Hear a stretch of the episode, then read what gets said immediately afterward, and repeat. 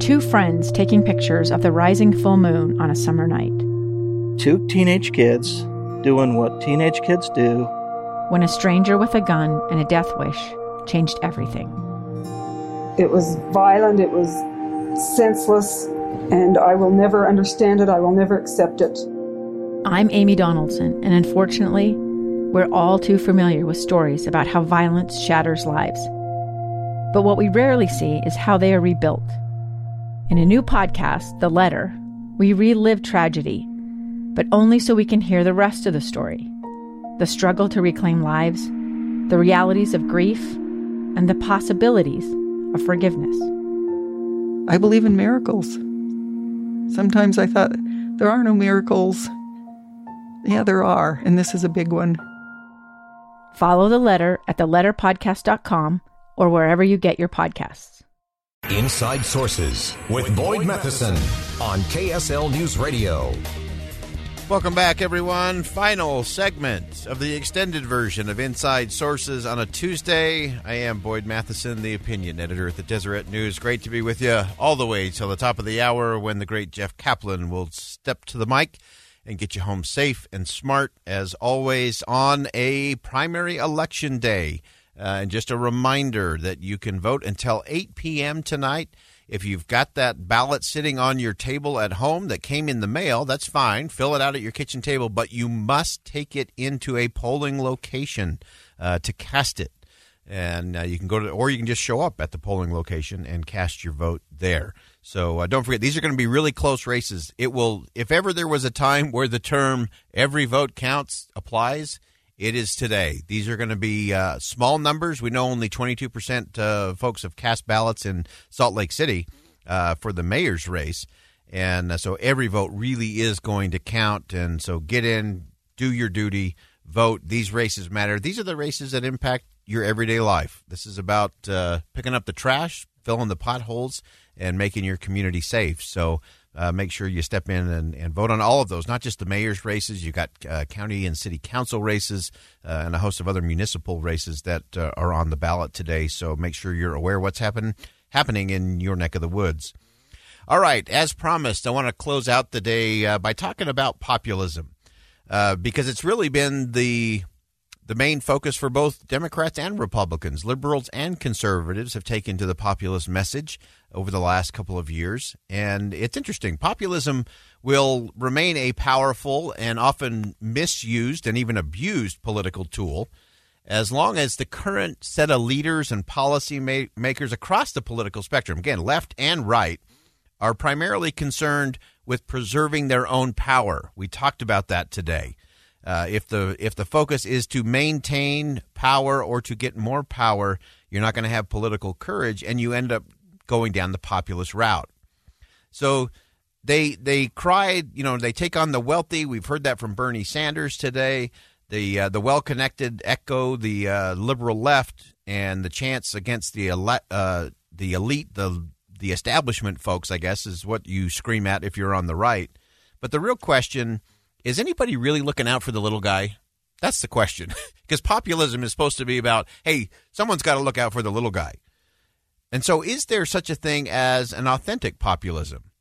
Because I'm telling you, from a political standpoint, it is not hard to incite the populist riot or a populist uprising. Uh, anybody can do it. Even a little four year old can do it. Literally, a four year old can do the populist uprising. I know this uh, because I've seen it. Uh, in fact, I, I recently got a, a, text message from my daughter Rachel.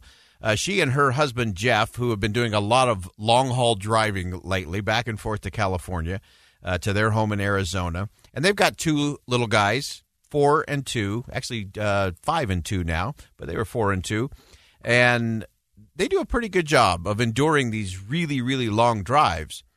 Uh, but my daughter Rachel told me that sometimes when they're doing these real long haul drives, uh, she and her husband Jeff instigate what they call the no water periods for the boys, uh, for obvious reasons, because they don't want to stop to have to do potty breaks. So they have these periods where they kind of slow down the uh, water consumption so that they're not having to stop all the time to, to do the potty break. And the interesting thing is that there are water restrictions only for the people in the back seat, not for the people in the front seat. So their four year old was trying to rile up the back seat in a, a real populist movement. uh, and he was playing both the leader uh, and the follower because his two year old little brother couldn't quite figure out how the populist chants are supposed to work. You know, there's supposed to be a call and a response. Uh, and so he started to shout, Everyone in the car is thirsty. Who in the car is thirsty? Everyone. Who wants water? Everyone. He's doing this back and forth. Is everyone in the back thirsty? Yes. Is everyone in the front thirsty? Yes. Is the front allowed to drink water? Yes. Is the back allowed to drink water? No.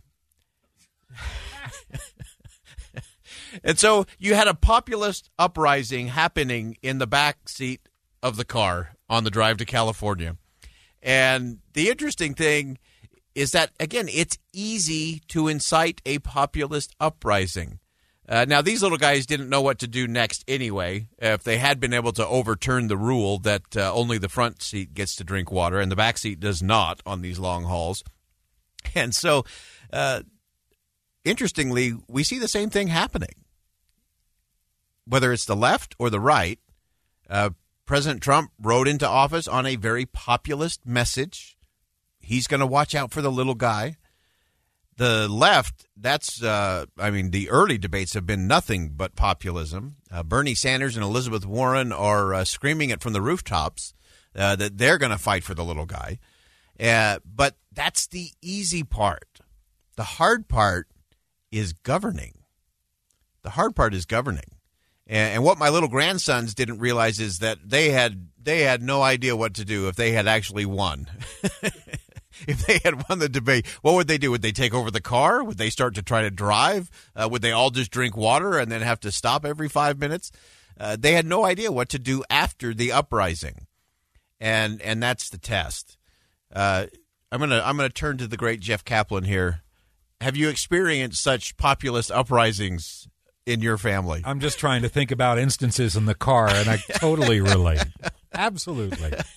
I think we've all experienced those uh, little insightful uh, riots there from our The from our children. The, the chant I heard in the car: "Is this not a democracy?" like, wait a minute, I make the car payments, and I'm actually behind the wheel. this is when you turn around and do your best uh, movie imitation. and Say, "I am the law," right? this is not a democracy. So, anyway, uh, but that that is the easiest part. The easiest part of populism is the get everybody riled up part. And we've talked about it on this program before. I always refer to it as the shampoo bottle model. You know, that little saying at the bottom of your shampoo bottle lather, rinse, repeat. So you lather people up, you get them all frothy and angry and full of angst and frustration.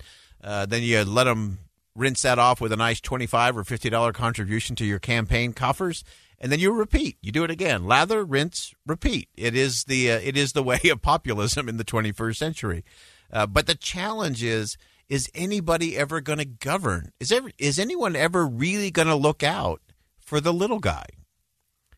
And as we talked about, and as we face these primary elections here in the state of Utah today, that again, it's it's easy to talk the big game, but the question everyone should be asking before you cast a vote for anyone in any p- political office, whether that's president of the United States or a local county council or city council race, you you have to ask yourself, what would this person do to make a difference if they lost the election? Because if you're not quite sure, are they even interested, or is their only vision a vision of themselves in office? Because if the only vision they have is themselves in that office or that elected chair, or maybe some higher chair they can parlay it into later on, then they will never be able to show real courage because every decision they make will be poll tested, consultant certified, and lacking courage. You have to have the people who are willing to say, I am willing to lose my seat. I am willing to lose reelection in order to do the right thing, to have integrity, integrity, to really stand up for the little guy and do the right thing. That is always the test, and that's what everybody ought to be thinking about as you cast your ballots today on primary election day. That's going to wrap it up for us on a Tuesday. I am Boyd Matheson, opinion editor at the Deseret News. You're listening to the extended version of Inside Sources. And as always, as you go out into the world today, make sure you see something that inspires, say something that uplifts, and above all, do something that makes a difference. A gun in the face. Then all of a sudden, they all kind of lined up. They pointed their guns at me. And this is the point where I thought, I'm going to die today. Started two years of horror for an American in Venezuela. They said, You need to give us your phone and get ready because you're coming with us. I'm Becky Bruce, and I spent a year researching and piecing together Josh and Thamy Holt's story about their ordeal in a notorious prison. That's when everything started to turn bad. We had another pound on the door. Boom, boom, boom. And there was the police once again. You can binge all of the episodes of Hope in Darkness on KSLPodcasts.com or wherever you get your podcasts.